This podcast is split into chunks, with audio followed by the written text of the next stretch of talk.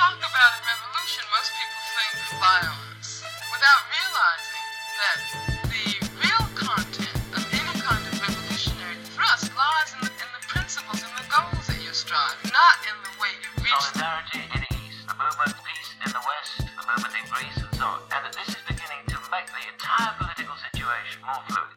Emancypację. Podcast o społeczeństwach tworzących historię. Drogie słuchaczki, drodzy słuchacze, to nasz 35 odcinek, a zarazem drugi w miniserii Żydzi Historia Opór. Przypomnę tylko, że w tym cyklu chodzi o y, przypomnienie rozmaitych historii y, związanych z kulturą, polityką, historią żydowską, a zwłaszcza z oporem żydowskim, oporem przeciwko rozmaitym formom opresji.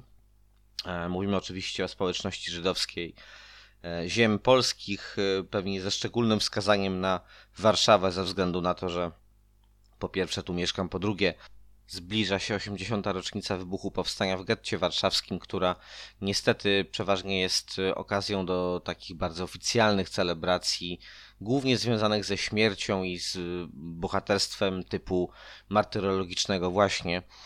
A ja chciałbym przypomnieć rozmaite inne zjawiska, które możemy nazwać oporem Żydów i Żydówek przeciwko rozmaitym e, formom e, opresji. Mm, niektóre dotyczą walki z bronią w ręku, tak jak w naszym pierwszym odcinku, pierwszym odcinku tego e, krótkiego cyklu mm, Żydzi Historia Opór. Wtedy rozmawialiśmy, przypomnę, z Jeremim Galdamezem ze Stowarzyszenia Ochotnicy Wolności o um, braciach Rotholcach, mm, dość niesamowitych, nietuźnikowych biografiach dwóch warszawskich Żydów z nalewek.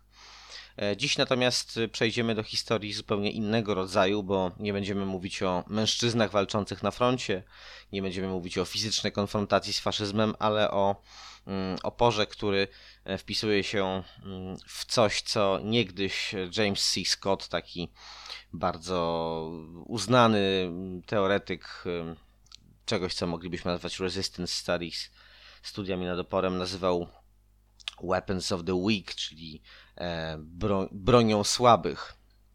No cóż, stwierdzenie, kto jest słaby, a kto nie jest w kontekście rozmaitych form oporu, e, to dość rozbudowana, rozbudowane zadanie, jednak e, dziś przyjrzymy się no, jednej z mm, dróg, którą podążały kobiety mm, pozostające pod władzą patriarchalnego układu z bardzo wyraźną treścią religijną i opowiemy o tym na przykładzie mm, Estery Kreitman. Estera Kreitman to, e, no cóż, mm, pisarka, która jednak e, zapamiętana została przede wszystkim jako siostra dwóch znanych braci, to znaczy mm, noblisty e, literackiego Izaaka Baszewisa Zingera oraz jego brata Izraela Joshui Zingera. Życie Ester Kreitman to jednak historia właśnie o oporze przeciwko rozmaitym formą dyskryminacji, przeciwko mm, rugowaniu jej e, talentu literackiego i jej dążeń do możliwości realizacji tego talentu. E, to historia z jednej strony smutna, z drugiej strony niesamowicie inspirująca, jak mi się wydaje. Myślę, że także bardzo istotna dla refleksji o historii feminizmu, tego feminizmu, który właśnie no, nie, niekoniecznie musiał wiązać się z izmami i z mm, bardzo wyszukaną E, teoretyczną podbudową, e, ale z praktykami codziennymi oraz bardzo ciekawą twórczością, która, no właśnie, nie dość, że w cieniu słynnych braci autorki, no to jeszcze mm, w bardzo niesprzyjających warunkach zdominowanego przez męski punkt widzenia i męskie przywileje mm, rynku wydawniczego, czy w ogóle mówiąc e, bardzo szeroko sfery twórczej. O Esterze Kreitman porozmawiamy z wydawczynią i tłumaczką jej książek Natalią Moskal, która no, przywraca pamięć o tej mm, nietuźnikowej pisarce, e, bardzo wyjątkowej postaci, bowiem mm, niewiele znajdujemy w historii przykładów e, tak e, utalentowanych i społecznie wyczulonych na mm, rozmaite, bardzo trudne zjawiska pisarek języka jidysz. Rozmawiamy z panią Natalią między innymi także o tym, dlaczego mm, tak długo przyszło nam czekać na publikację utworów e, Esther Kreitman w języku polskim. No i tutaj nie ma łatwych odpowiedzi. Na szczęście wydawnictwo Fame Art, które e, prowadzi pani Natalia, wypełnia tę e, lukę na, nie chcę powiedzieć tylko na rynku wydawniczym, ale także w historii polskiej mm, literatury. Zapraszam Was do wysłuchania rozmowy, którą nagraliśmy kilka dni temu. Moją gościną dzisiaj jest pani Natalia Moskal, właścicielka i współzałożycielka wydawnictwa Fame Art, e, a także tłumaczka między innymi e, jednej z książek autorki, o której dzisiaj będziemy rozmawiać. Wydawnictwo Fame Art jest niezwykle zasłużone, w mojej opinii, dla popularyzacji pewnego niesłusznie wypartego czy niesłusznie zapomnianego rozdziału z historii literatury ziem polskich, tak powiedzmy, literatury żydowskiej. Dzień dobry Pani Natalio. Dzień dobry, bardzo dziękuję za takie miłe przedstawienie. Bardzo się cieszę, że Pani znalazła czas, żeby e, ze mną porozmawiać. To jest drugi odcinek e, w ramach naszego emancypacyjnego cyklu e, Żydzi Historia Opór mm, i w pierwszym odcinku rozmawialiśmy mm, o kwestiach no, związanych z wojną, związanych z walką z bronią w ręku, a dzisiaj będziemy mówić o czymś zgoła, zgoła odmiennym. Mm, bohaterką naszego spotkania będzie Estera Kreitman, a właściwie, właściwie Hinde i Estera Kreitman-Zinger. Zinger Kreitman dokładnie, bo tak brzmią te jej wszystkie imiona i nazwiska. Wydawnictwo Fame Art wydało kilka książek e, Estery Kreitman. To są e, przetłumaczone przez panią zbiór e, opowiadań, tak, rodowód oraz dwie powieści, które no, myślę, że powinny zrobić również na współczesnych czytelnikach, czytelniczkach duże wrażenie z wielu względów, o tym za chwilę, czyli chodzi o Brylantę i o Taniec Demonów. Proszę powiedzieć w ogóle skąd zainteresowanie tą postacią, zanim przejdziemy do niej, do niej samej, do jej e, historii, jej życia i twórczości? Nie ukrywam, że zainteresowanie, a, a właściwie pomysł na wydanie tych książek y, nie był wyłącznie mój. To była taka sytuacja, że mm, ja byłam w rodzinnym domu w Lublinie i ponieważ moi rodzice E, bardzo lubią literaturę i, i bardzo lubią literaturę żydowską, interesują się kulturą żydowską. To e, no, była taka sytuacja, że w domu któregoś razu mój tata zwrócił uwagę na to, że nie może znaleźć polskich przekładów książek Esther Zinger-Kreitman, a a bardzo go zainteresowały. Coś tam sobie szukał w internecie na temat Zingerów ogólnie, znalazł informację, że była jeszcze siostra i pisała i nie mógł dotrzeć do polskich przekładów. Okazało się, że tych polskich przekładów po prostu nie ma. E, no i e, od tamtego dnia reszta, no to już jest historia. to znaczy, poszukaliśmy kontaktu do osoby, która zarządza prawami do tych książek i y, skontaktowałam się z właścicielem wszystkich praw, czyli z panem Davidem Polem, y, który, y, który właśnie posiada prawa do publikacji w, w, w, różnych językach. No i zapytałam go o to, czy byłby skłonny przekazać nam prawa wydawnicze, bo ja chciałabym te książki przetłumaczyć.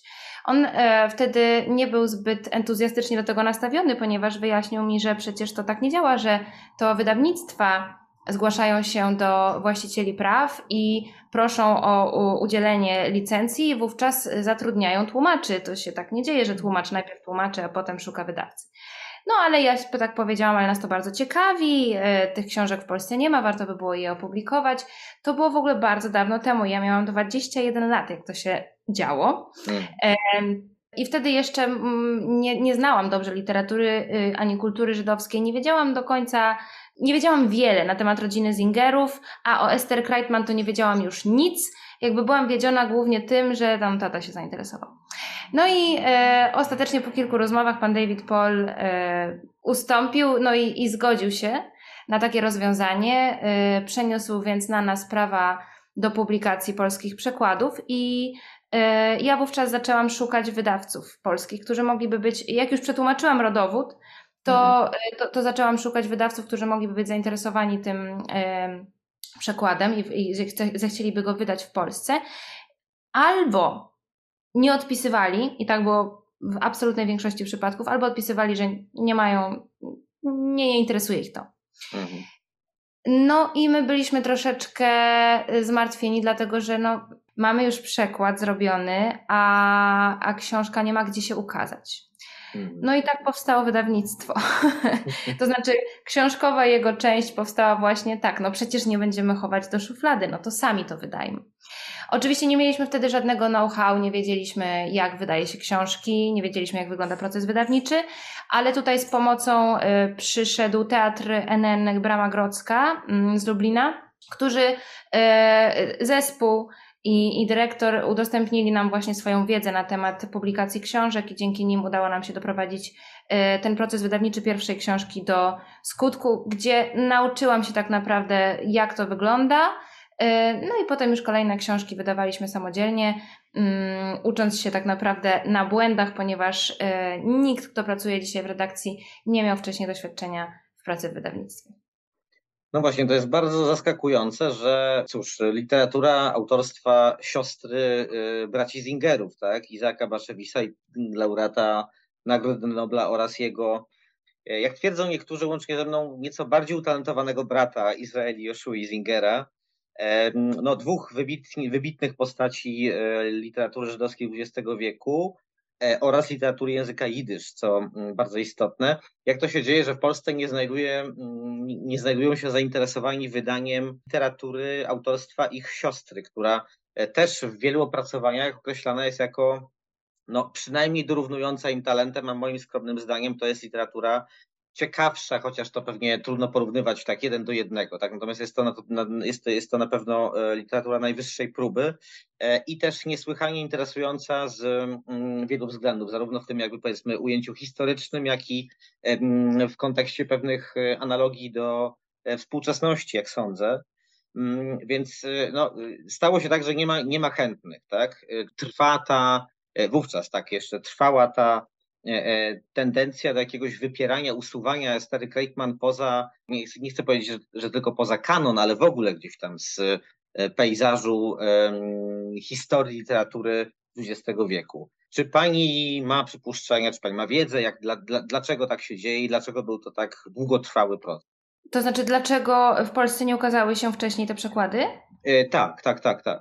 Nie, e, nie mam wiedzy na ten temat, możemy tylko podejrzewać. E, to znaczy, okazało się, że mm, jedna z książek Esther Kreitman, Taniec demonów, została przetłumaczona na język polski ponad już 20 lat temu.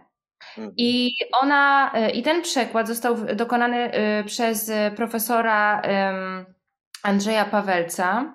Z Uniwersytetu Jagiellońskiego. No i e, trafił do szuflady, ponieważ wydawca, który pierwotnie e, zlecił ten przekład i był zainteresowany jego wydaniem ponad dwie dekady temu, e, ostatecznie nie zdecydował się na to. Nie wiemy dlaczego. Ja tak po prostu mm, taką za, za pomocą poczty pantoflowej dowiedziałam się, co to za wydawca, ale E, oczywiście nie mogę tego powiedzieć. Natomiast e, no, no, no zrezygnował z tego e, i nie wiemy dlaczego. Podejrzewam, że, że dlatego, że ostatecznie stwierdził, że ta książka po prostu nie będzie lukratywna dla wydawnictwa e, i dlatego się na to nie zdecydował. Natomiast ja, wiedząc skądinąd, że to właśnie profesor Pawelec dokonał tego przekładu, e, ostatecznie odezwałam się mailowo do, do profesora i poprosiłam o udostępnienie tego tekstu. I, i po prostu chciałam go wydać. Ten, ten, ten właśnie przekład chciałam mm, wydać w naszym wydawnictwie, on się na to zgodził. E, choć dokonaliśmy e, na jego prośbę raz jeszcze redakcji e, językowej i merytorycznej.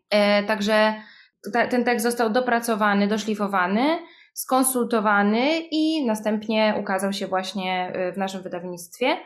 Mm, natomiast jest mi, to znaczy, jest, wciąż są dzieła zarówno Izraela Joszuły, jak i Izaaka Baszewisa, mhm. niepublikowane w języku polskim. Mm, I tak. mnie to zaskakuje, bo o ile, o ile Esther Kreitman nie jest zupełnie znana i, i to jest w jakiś sposób uzasadnione, że nikt nie wiedział o tym, po, po prostu wymagało to głębszego researchu i, i, i nikt się tym nie zainteresował. Natomiast, to znaczy, naukowcy o tym wiedzieli. Profesorowie, profesorki wiedzieli o tym, że są takie dzieła, ale nikt się tym jakoś za bardzo nie ekscytował. Natomiast dziwi mnie to, że wciąż są powieści samego noblisty, Baszew, no. Izaka Beszewisa, które nie zostały opublikowane w Polsce. Oczywiście my to teraz zmieniamy, bo e, kilka miesięcy temu ukazała się u nas Ruda Kejla, tak. e, nigdy wcześniej nie publikowany polski przekład jego powieści, e, która również nie ukazała się nigdy nawet w Stanach Zjednoczonych, chociaż mówi się, że niby ten Angielski maszynopis jest oryginalnym, chociaż to nieprawda. Baszewicz pisał widzisz. No i, i są wciąż jeszcze inne powieści niepublikowane. No i mogę zdradzić, że pracujemy nad tymi przekładami. I, i, I wciąż są też niepublikowane jeszcze powieści, opowiadania, ale też reportaże Iza, Izraela y, Joshua Zingera. Także y, to nie jest tak, że tylko Esther Kreitman nie została do końca, nie, nie została w ogóle opublikowana. Wciąż są dzieła pozostałych z rodzeństwa, których y, Polacy jeszcze nie, nie przeczytali. No ale zmierzamy tam. Tak, tak, super. No to dobrze wiedzieć. E, przejdźmy w takim razie może do samej bohaterki, tak? E, tak e, standardowe pytanie, jak gdyby pani zechciała tak pokrótce przebiec się przez jej biografię. Kim była Esther Kreitman? Esther Kreitman pochodziła z ortodoksyjnej żydowskiej rodziny. Była najstarszą z rodzeństwa i jedną z trojga, którzy pisali. Oni, ona urodziła się, urodziła się w Biłgoraju, i, i, I potem, no to już wiadomo, że oni dużo podróżowali, mieszkali w Warszawie. Potem razem z mężem wyprowadziła się e, do Antwerpii, e, potem do Londynu. I e, oczywiście to jest historia kobiety, która miała ambicje i która tych ambicji nie mogła zupełnie w żaden sposób spełnić, ponieważ zabraniała jej tego kultura, religia i rodzice, rodzina. E, więc e, Esther Kreitman, która bardzo chciała się uczyć, chciała e, poznawać świat, chciała uczyć się języków, chciała pisać, nie mogła tego robić i nie mogła się w tym spełniać, ponieważ oczekiwano do niej, od niej e, oczywiście tego, żeby spełniała się wyłącznie w roli żony i matki, tak jak na e, tradycyjną, porządną Żydówkę przystaje. E, no i to, był, to była jej największa bolączka. To są oczywiście też bardzo trudne relacje rodzinne, okropnie skomplikowana relacja z jej matką Batrzebą, yy, która mówi się, yy, sam Izaak Baszewicz mówił, że, że Batrzeba była, była w domu yy, tą osobą, która nosiła spodnie. Hmm. I tak naprawdę ojciec był zupełnym nieudacznikiem, nie potrafił utrzymać rodziny, nie potrafił zarabiać pieniędzy, zająć się swoimi dziećmi i żoną, a ona radził się jej, bo został ostatecznie rabinem i radził się jej w różnych sprawach zawodowych. Radził się jej e, w przypadku, nie wiem, sytuacji, które spotkały osoby, które przychodziły do niego poradę. No i, i, i po prostu mm, rodzeństwo mówi, że, że tak naprawdę to w domu nastąpiła zamiana ról i, i to matka powinna była być ojcem. E, no i Esther Kreitman odziedziczyła te cechy. Nie wiemy tak naprawdę, czy, czy, czy matka w jakikolwiek sposób chciała, żeby córka się spełniała w innej roli niż, niż ta tradycyjna rola żony, żony i matki. Y, być może po wielu lekturach tych książek, po wielu analizach, rozmowach, y, podejrzewamy, że mogło być tak, że po prostu wiedziała, trzeba wiedziała, że mimo tego, że Ester ma ambicje, chce się uczyć, chce się spełniać, jest to niemożliwe w kontekście religijnym, kulturowym, w którym się wychowywała, więc Prawdopodobnie może tak być, że chciała ją po prostu ochronić przed okropnym zawodem. Zaaranżowano więc małżeństwo y, z, y, ze, ze szlifierzem diamentów. Po ślubie mm, Ester wyjechała z mężem do Antwerpii. Z mężem, którego, jak sama pisała, nawet nie lubiła. Już nie mówiąc o miłości. Urodziła się w bardzo trudnych okolicznościach, wychowywała się w trudnych okolicznościach i y, wśród domowników, którzy jej nie wspierali, z braćmi również nie była zbyt blisko, nie chcieli jej pomagać. Kiedy Izaak wyjechał do Stanów Zjednoczonych, ona wysłała do niego list z prośbą o to, żeby ją tam sprowadził, odmówił jej tego. Mhm.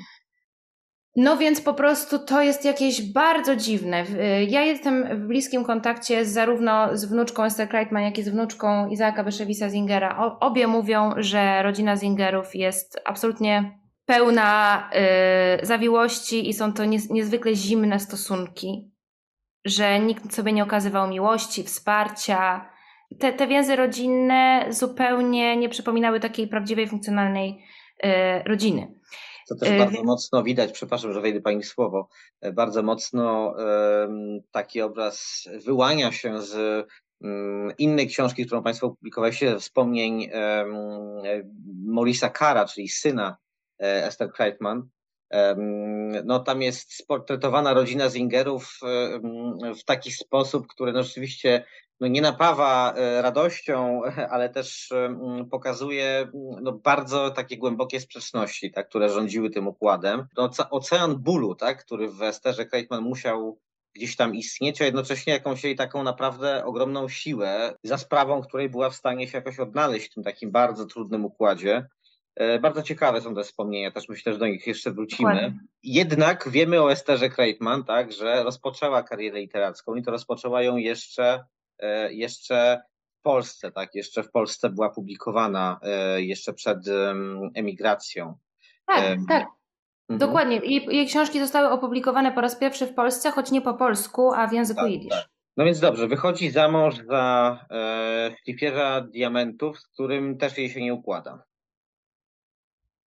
Ani trochę. e, tak jest. No to nie było, to było małżeństwo zaaranżowane i zupełnie, y, zupełnie nieudane z tego, co czytamy właśnie zarówno. Mówi się, że Taniec Demonów to powieść bardzo autobiograficzna. Ja w to głęboko wierzę. Y, potwierdza to poniekąd zarówno wnuczka Ester, jak i wnuczka Baszewisa. I, czyli y, Hazel Carr i y, Meirav Hen.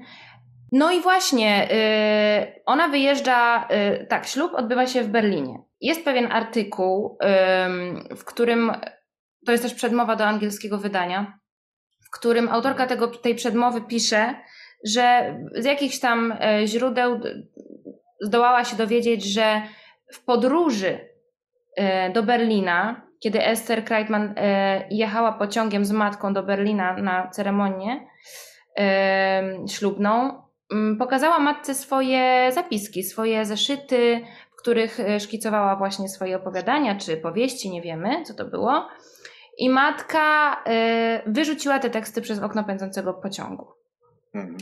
Nie wiemy, czy oczywiście nie wiemy, czy to prawda, czy naprawdę, czy tak się stało. No nie, nie ma żadnych dokumentów, które to potwierdzają. Ja to wyczytałam właśnie w tej przedmowie, w tym artykule, ale jestem skłonna w to uwierzyć, bo to jest aż dziwne, że osoba, która była tak bardzo tak, tak głodna przelewania swoich myśli, uczuć na papier, która tak bardzo chciała się spełnić w roli pisarki, napisała tylko trzy książki.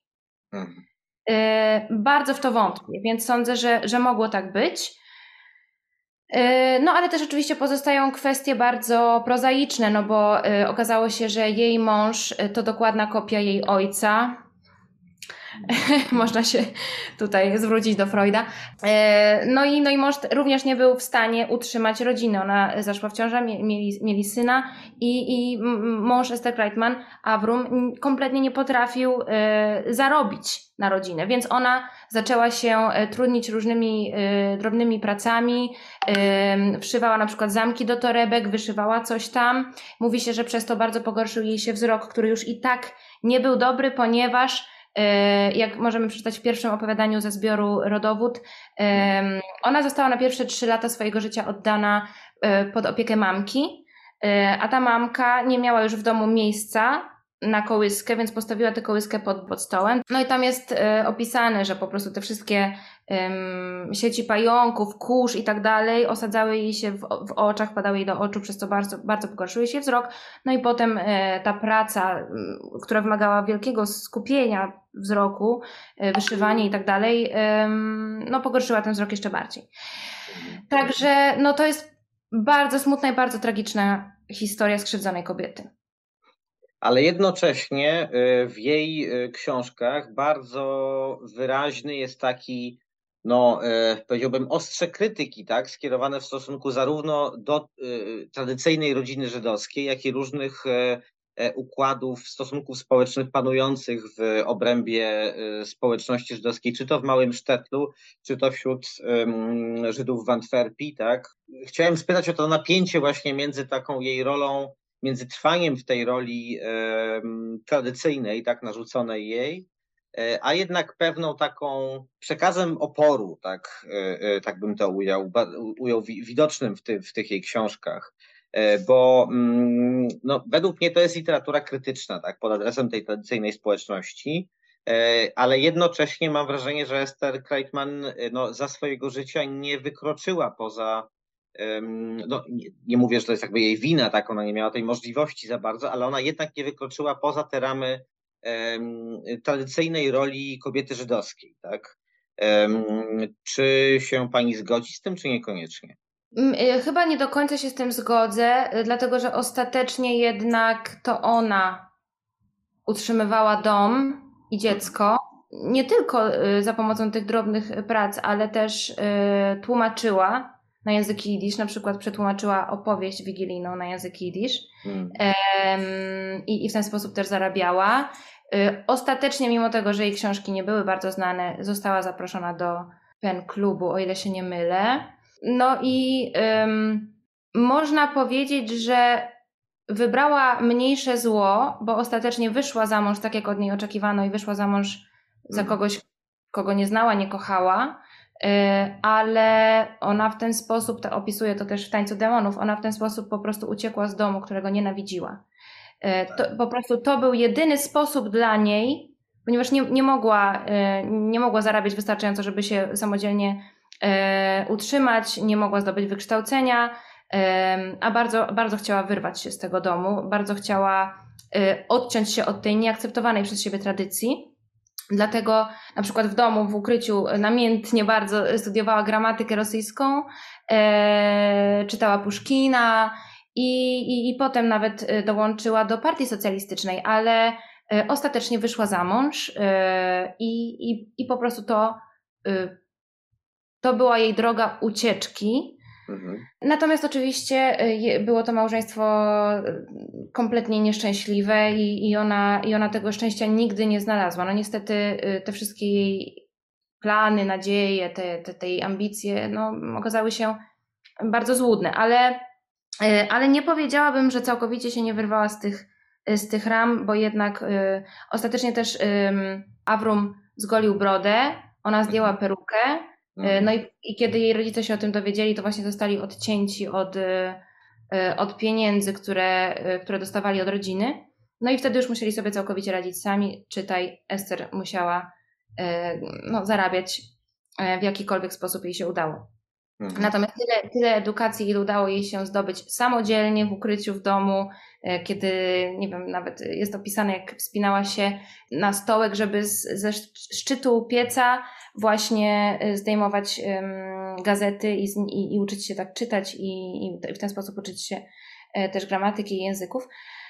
Zabrnęła tylko tak daleko, jak, jak można było, bo kiedy, tak jak mówiłam, wyciągnęła, e, to znaczy poprosiła e, brata o to, żeby wyciągnął do niej dłoń, żeby jej pomógł, żeby, żeby jej pomógł przeprowadzić się do Stanów Zjednoczonych, no to on odmówił i, i odmówił jej nawet wsparcia finansowego.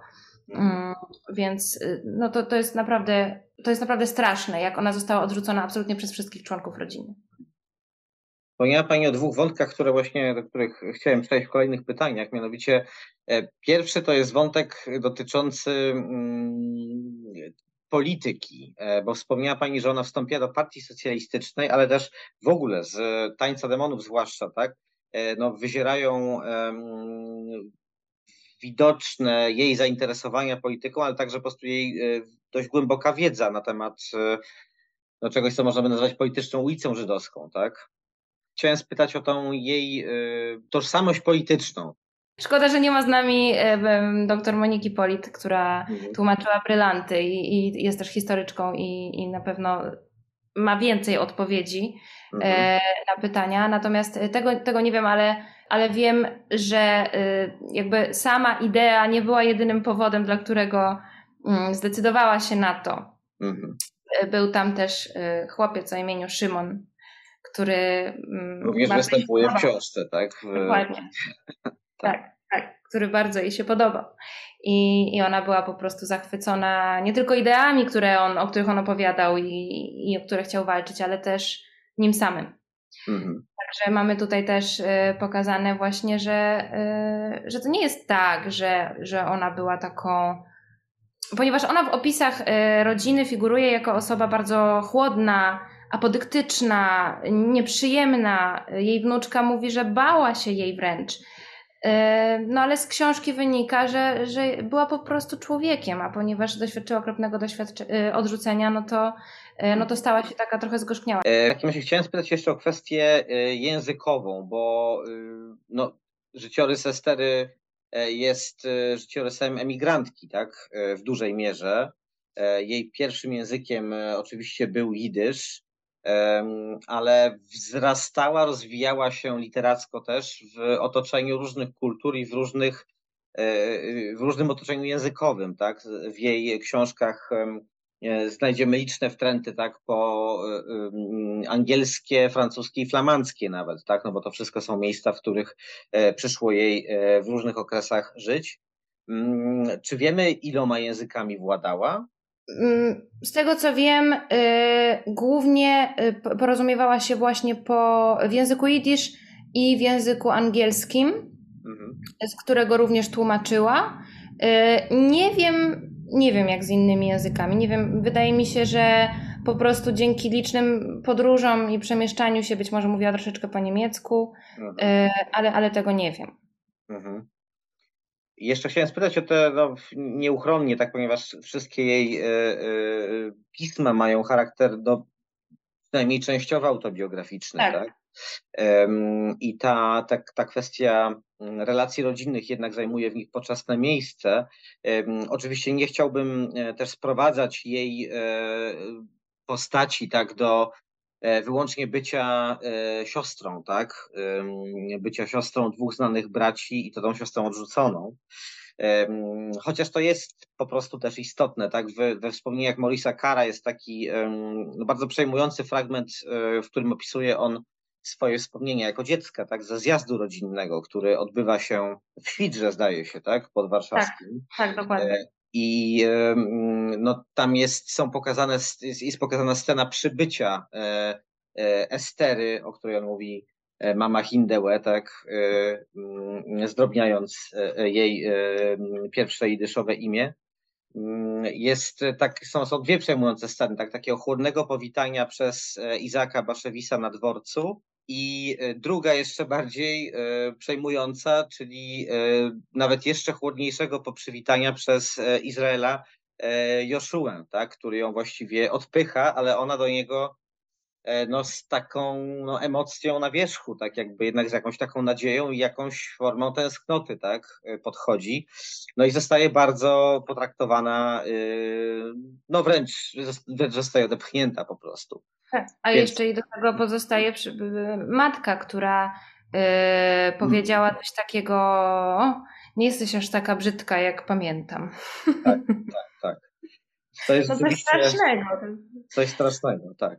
Coś strasznego. Chciałem spytać y, w kontekście tych relacji rodzinnych, no o taką e, rzecz, która przywodzi na myśl, no XIX-wieczne opisy, tak, e, pozycji kobiet, które chciały pisać, e, to znaczy przypinanie im łatki histeryczek. W przypadku, jak rozumiem, Estery Kreitman jest e, no, daleko posunięte podejrzenie, że ona była epileptyczką, tak, że cierpiała tak. na epilepsję lub na jakieś inne schorzenie, które skutkowało no, atakami, tak, tak. przypominającymi ataki epilepsji. Dokładnie. Czy to bardzo mocno zdeterminowało jakby jej życiową drogę? Sądzę, że na pewno wpłynęło na po pierwsze relacje z mężem, a po drugie na relacje z synem, ponieważ yy, to znaczy nie wiemy, znowu, to jest troszeczkę, troszeczkę opisuje mhm. syn w swojej książce. Mhm. Znowu tam w jakichś artykułach w Ameryce pojawiły się takie właśnie teorie, że ona była albo epileptyczką, albo właśnie, że chorowała na jakąś chorobę psychiczną, którą nie wiadomo, jaka to mogłaby być choroba. No nie wiemy, czy to by była dzisiejsza depresja połączona właśnie z jakimiś atakami paniki być może, no bo jeżeli, yy, jeżeli dziecko doświadcza takiego okropnego odrzucenia od momentu urodzenia, bo matka była zawiedziona, że pierwsze dziecko, które urodziła, to była dziewczynka, yy, to była taka porażka dla niej i w ogóle dla, dla całej rodziny, no to jeżeli dziecko doświadcza takiego okropnego odrzucenia od początku, nie ma wsparcia ze strony rodzeństwa, nie ma miłości, nie ma przytulania, nie ma opieki, a potem jeszcze zabrania jej się spełniać w tym, w czym chciałaby się spełniać, no to wiadomo, że to na pewno wpływa bardzo na stan psychiczny człowieka i, yy, i, na, na pewno wpłynęło na to, jak ona budowała potem swoje relacje, no i opisywana jest właśnie jako osoba bardzo zimna, bardzo nieprzyjemna, bardzo wręcz przerażająca. Yy.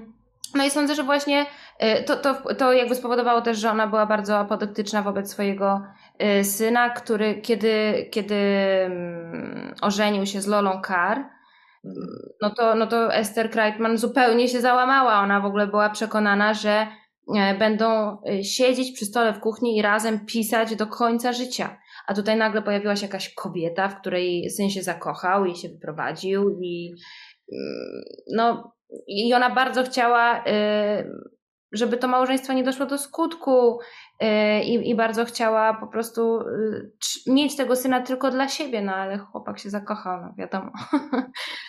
E, tak. tak, no po prostu co relacja to bardzo trudna i bardzo nieudana. Ale ona bardzo kochała swojego mhm. syna.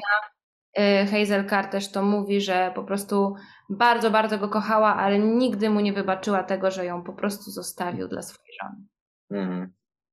Chciałem jeszcze spytać o wątku politycznym, który żeśmy tutaj e, pokrótce wspomnieli.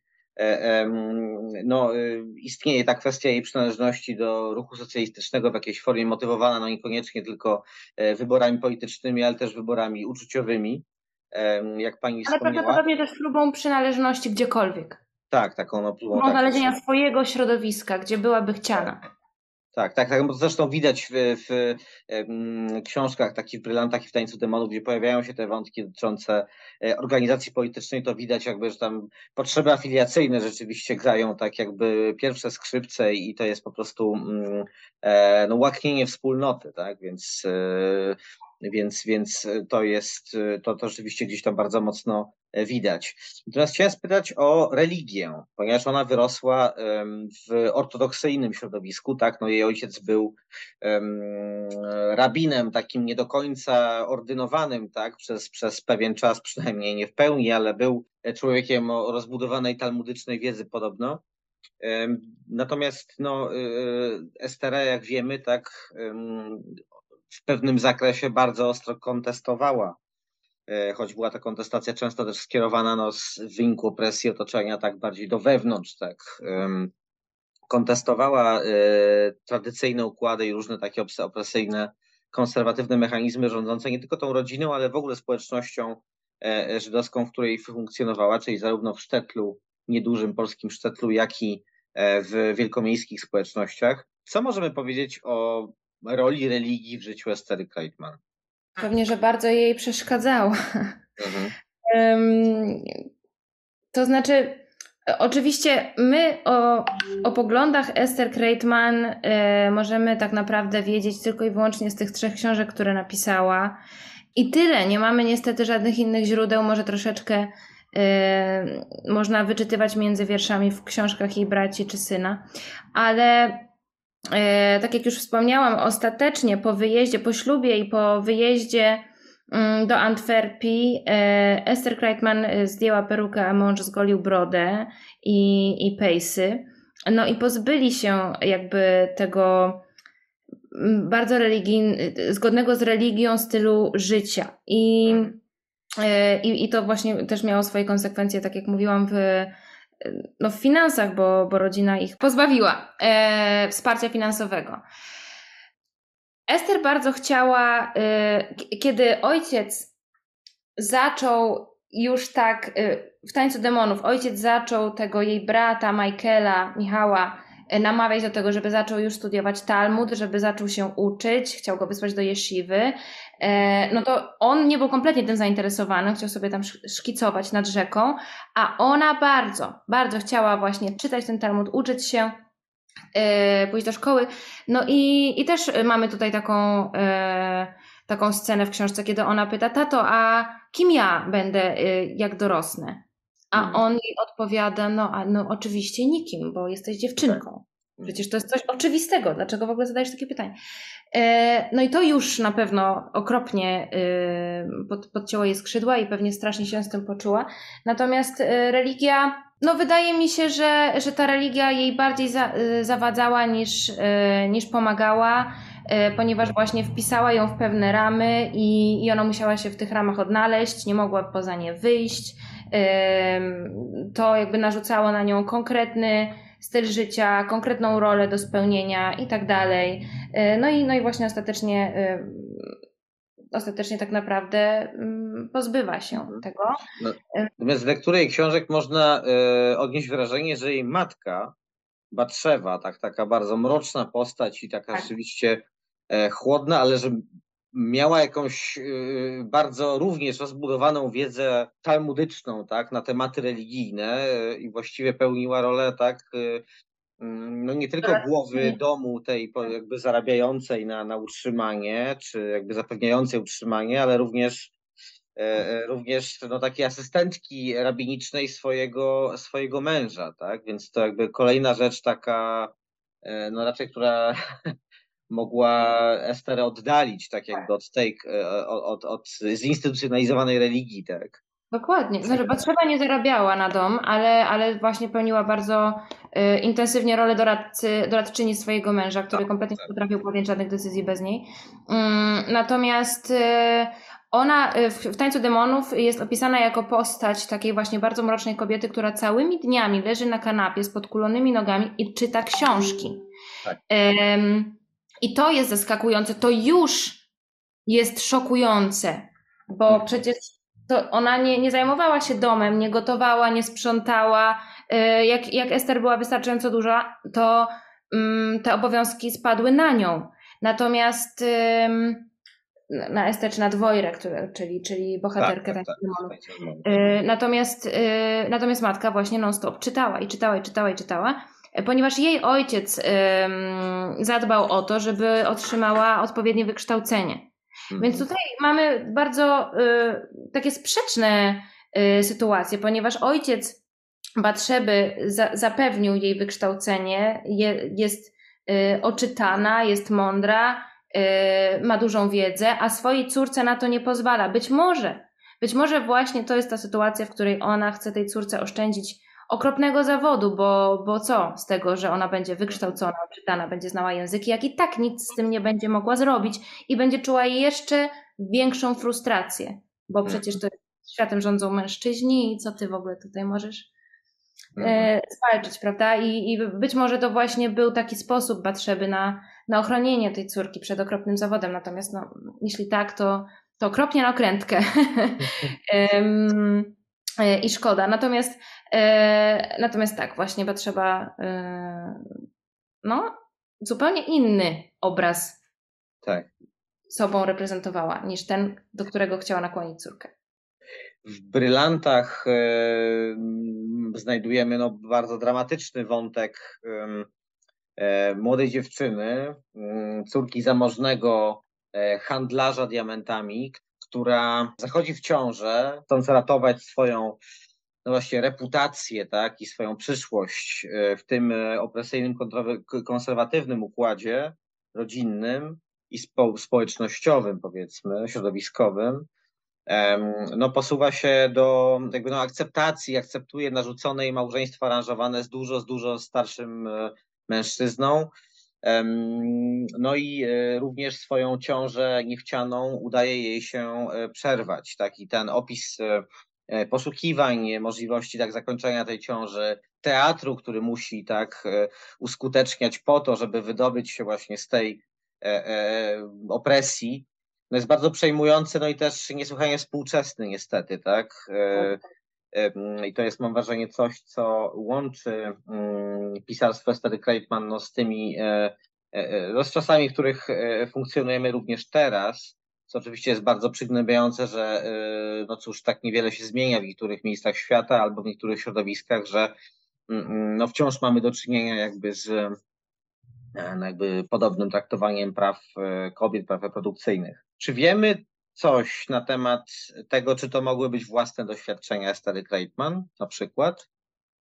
Nic na ten temat zupełnie nie wiemy, nie ma absolutnie żadnych źródeł, które mogłyby to potwierdzić, ale no ale właśnie to jest wątek, który spowodował, że na przykład jeden y, z takich badaczy literatury, Jakob Wise, napisał właśnie taki artykuł zatytułowany The First Jewish Feminist ze znakiem zapytania. Oczywiście dr Monika Polit, tłumaczka tej książki, e, bardzo ostrzega przed używaniem takiego sformułowania na temat Esther Kreitman, bo mówi, że przecież tam są też sygnały w tej książce, że Ester wcale nie była taka postępowa, jednak ta tradycja się tam wyłania. Natomiast yy, nie wiem, prawdopodobnie to nie jest yy, pierwsza żydowska feministka. Stąd też ten znak zapytania tam u Jakowa Łajza. Natomiast nie, nie można podważyć, że poruszyła tematy bardzo kontrowersyjne. I dzisiaj one są u nas w Polsce kontrowersyjne. A co mówić wtedy? E, więc to, to jest powieść, w której autorka jawnie przekazuje informację, że tak, że kobieta dokonała aborcji, było to możliwe. Mhm. Więc, więc to jest, według mnie, to jest niezwykle postępowe jak na tamten czas i, i jest to według mnie wątek feministyczny. Poza tym w książkach Esther Kreitman mam wrażenie przewijają się takie postaci kobiece, zresztą nie tylko Esther Kreitman, ale u braci jej również, postaci kobiece rysują się jako, yy, jako te właśnie postaci najbardziej, no nie chcę powiedzieć potocznie ogarnięte, mhm. ale, ale takie zaradne. Tak. tak. Yy, więc to samo w sobie już można by było rozważyć. Przecież mamy w towarzyszu Nachmanie yy, mamy postać kobiecą, która, która trzyma po prostu w kupie to i widzi, tak. widzi, że jej partner kompletnie się gubi w tej całej idei, która nie wiadomo czym jest. Yy, u Baszewisa mamy, mamy Rudą Kejler, pro, protagonistkę, która no, jest yy, prostytutką, ale, ale, ale ma prześwity świadomości. Widać, że, yy, że, że że czuje się y, okropnie y, zdominowana y, przez mężczyzn, nakłaniana do rzeczy, do których nie chce robić. Więc to są, to są silne postaci kobiece, które się właśnie wyłaniają z tych tekstów i również u, u Kreitman. Natomiast, natomiast to, czy to jest doświadczenie jej samej, nie ma absolutnie żadnego dowodu. No, ja myślę, że ona z pewnością nie była pierwszą żydowską feministką, natomiast z dużą dozą prawdopodobieństwa można powiedzieć, że jest pierwszą, um, też, też to może być nies, niesprawiedliwe wobec wielu innych jakichś pisarek, o których pewnie nie słyszeliśmy, ale tak. jedną z pierwszych ważnych pisarek, e, powieściopisarek języka jidysz kobiet, tak? Dokładnie, ona nam daje... Mhm. Tak, to jest nowa perspektywa, której czytelnicy wcześniej nie mieli, bo wszystko napisali dotąd prawie faceci. A tutaj tak. mamy po prostu y, właśnie y, teksty napisane z perspektywy kobiety, która uzupełnia ten obraz, który my poznajemy dzięki literaturze już teraz wyłącznie, no ale, no ale brako, brakuje perspektywy. No to i prawda, ona właśnie tam kobiety, kobiety y, piszące w języku idy rzeczywiście naj, no, y, najczęściej kojarzone są z poezją. Taki mamy wiele wybitnych tak. poetek języka idysz, również wydawanych tak w, w, w Polsce w dużej obfitości, zwłaszcza w ostatnich latach, ale jeśli chodzi o jeśli chodzi o powieść, tak, to rzeczywiście mm, mm, tutaj dysproporcja jest niezwykle, niezwykle yy, duża, tak? Tak, jest, jest taka wspaniała antologia Moja dzika koza tak. Yy, i tam właśnie w tej antologii możemy przeczytać yy, o różnych poetkach, wybitnych poetkach jidysz. Natomiast właśnie tak jak, bo w ogóle właśnie pisarki jidysz kompletnie nie były kojarzone z, z, z prozą. To była właśnie albo Albo poezja, albo listy. E, chciałem spytać e, jeszcze o to, co Państwo, czy może Pani coś zdradzić, co Państwo przygotowujecie teraz, jeśli chodzi o e, literaturę żydowską, o Zingerów albo i nie tylko? Tak, mogę zdradzić. Właśnie 27 lutego ukazała się u nas książka nowa autorstwa Janki Kempfer-Lewis, która opisała swoje wspomnienia. Y, warto sięgnąć po tę książkę. Zresztą w Warszawie będą spotkania z Janką i, i, i w Warszawie, i we Wrocławiu, i w Lublinie, i w Krakowie. I można, można przyjść i porozmawiać, ponieważ to jest pierwsza sytuacja, w której można w której my organizujemy spotkania autorskie, bo wcześniej, no to wiadomo, autorzy nasi przeważnie nie żyją, więc, więc spotykaliśmy się z tłumaczami, z redaktorami, ze znawcami, znawczyniami i tak dalej.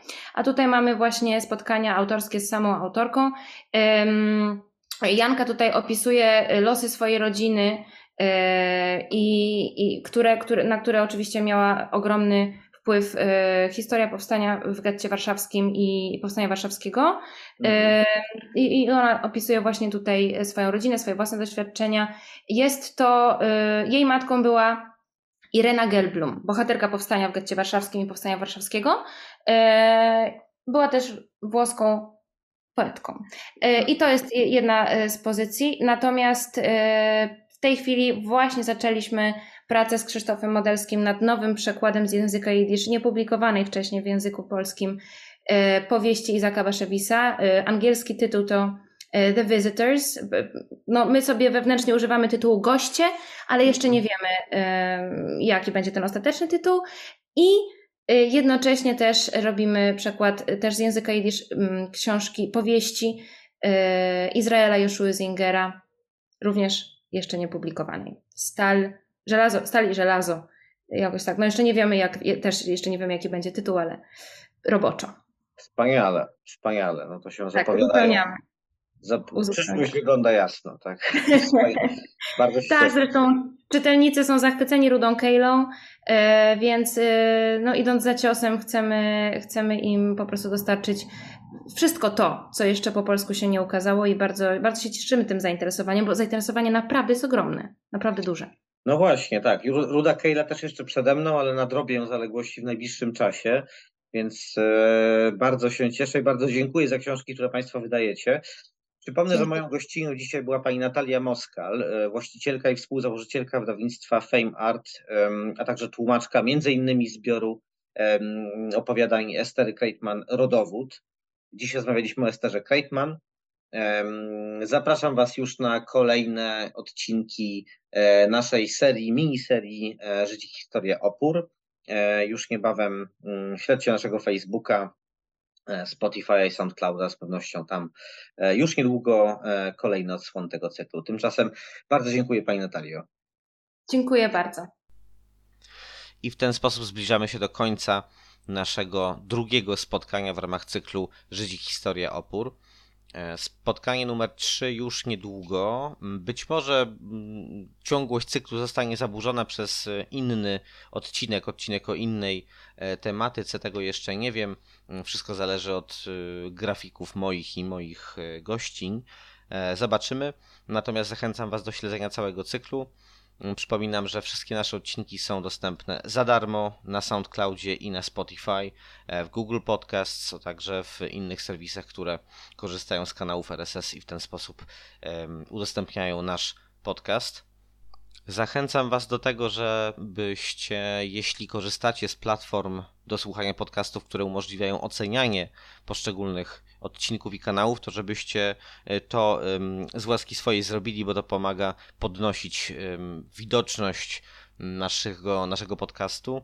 A jak wiecie, właściwie programowo nie zamierzam zajmować się jego bardzo intensywnym promowaniem w internecie, bo zależy nam raczej na ciekawych tematach niż na no, nieustannej robocie przy promowaniu, ale jednak e, social media social mediami powinniśmy zadbać o widoczność, zatem e, proszę o wszelkie łapki w górę i tym podobne. Oczywiście to nie YouTube, ale e, w niektórych serwisach podcastowych można e, lajkować, mówiąc wprost, do czego Was zachęcam i o co Was uprzejmie proszę. Tymczasem mówię Wam cześć i słyszymy się w kwietniu. Nie wiem czy raz, czy dwa, ale na pewno w kwietniu. Także nasłuchujcie emancypacji w kolejnym miesiącu. Do usłyszenia.